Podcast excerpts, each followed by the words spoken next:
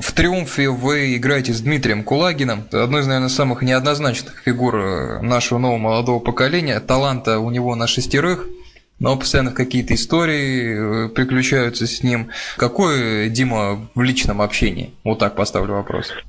Ну, Диму я знаю даже еще раньше, мы с ним играли за Тимирязевскую спортшколу, финал России, это был там, когда нам было там 16-17 лет. Знаете, вот эти ходят постоянные мифы там о каких-то его похождениях. Ну, не знаю, там какой-то единственный конфликтный случай был там, по-моему, когда он в Нижнем Новгороде играл. Но вот у нас как бы таких ну, приключений я не могу даже упомнить, чтобы вот что-то с ним такое было связано. Ну, не знаю, может быть, как бы где-то чему-то ему действительно не хватает как бы серьезности.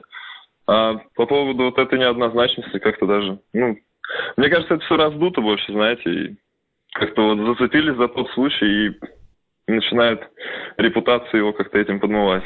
Хороший парень, веселый, он работает тоже очень много. Я знаю, что сейчас также вот в новогодние вот эти праздники, он сейчас тоже ходит в тренажерный зал, мы там как бы с ним пересекаемся, я увидел, что он там работает над собой. У него сейчас было несколько травм подряд, как бы такая не очень удачная полоса.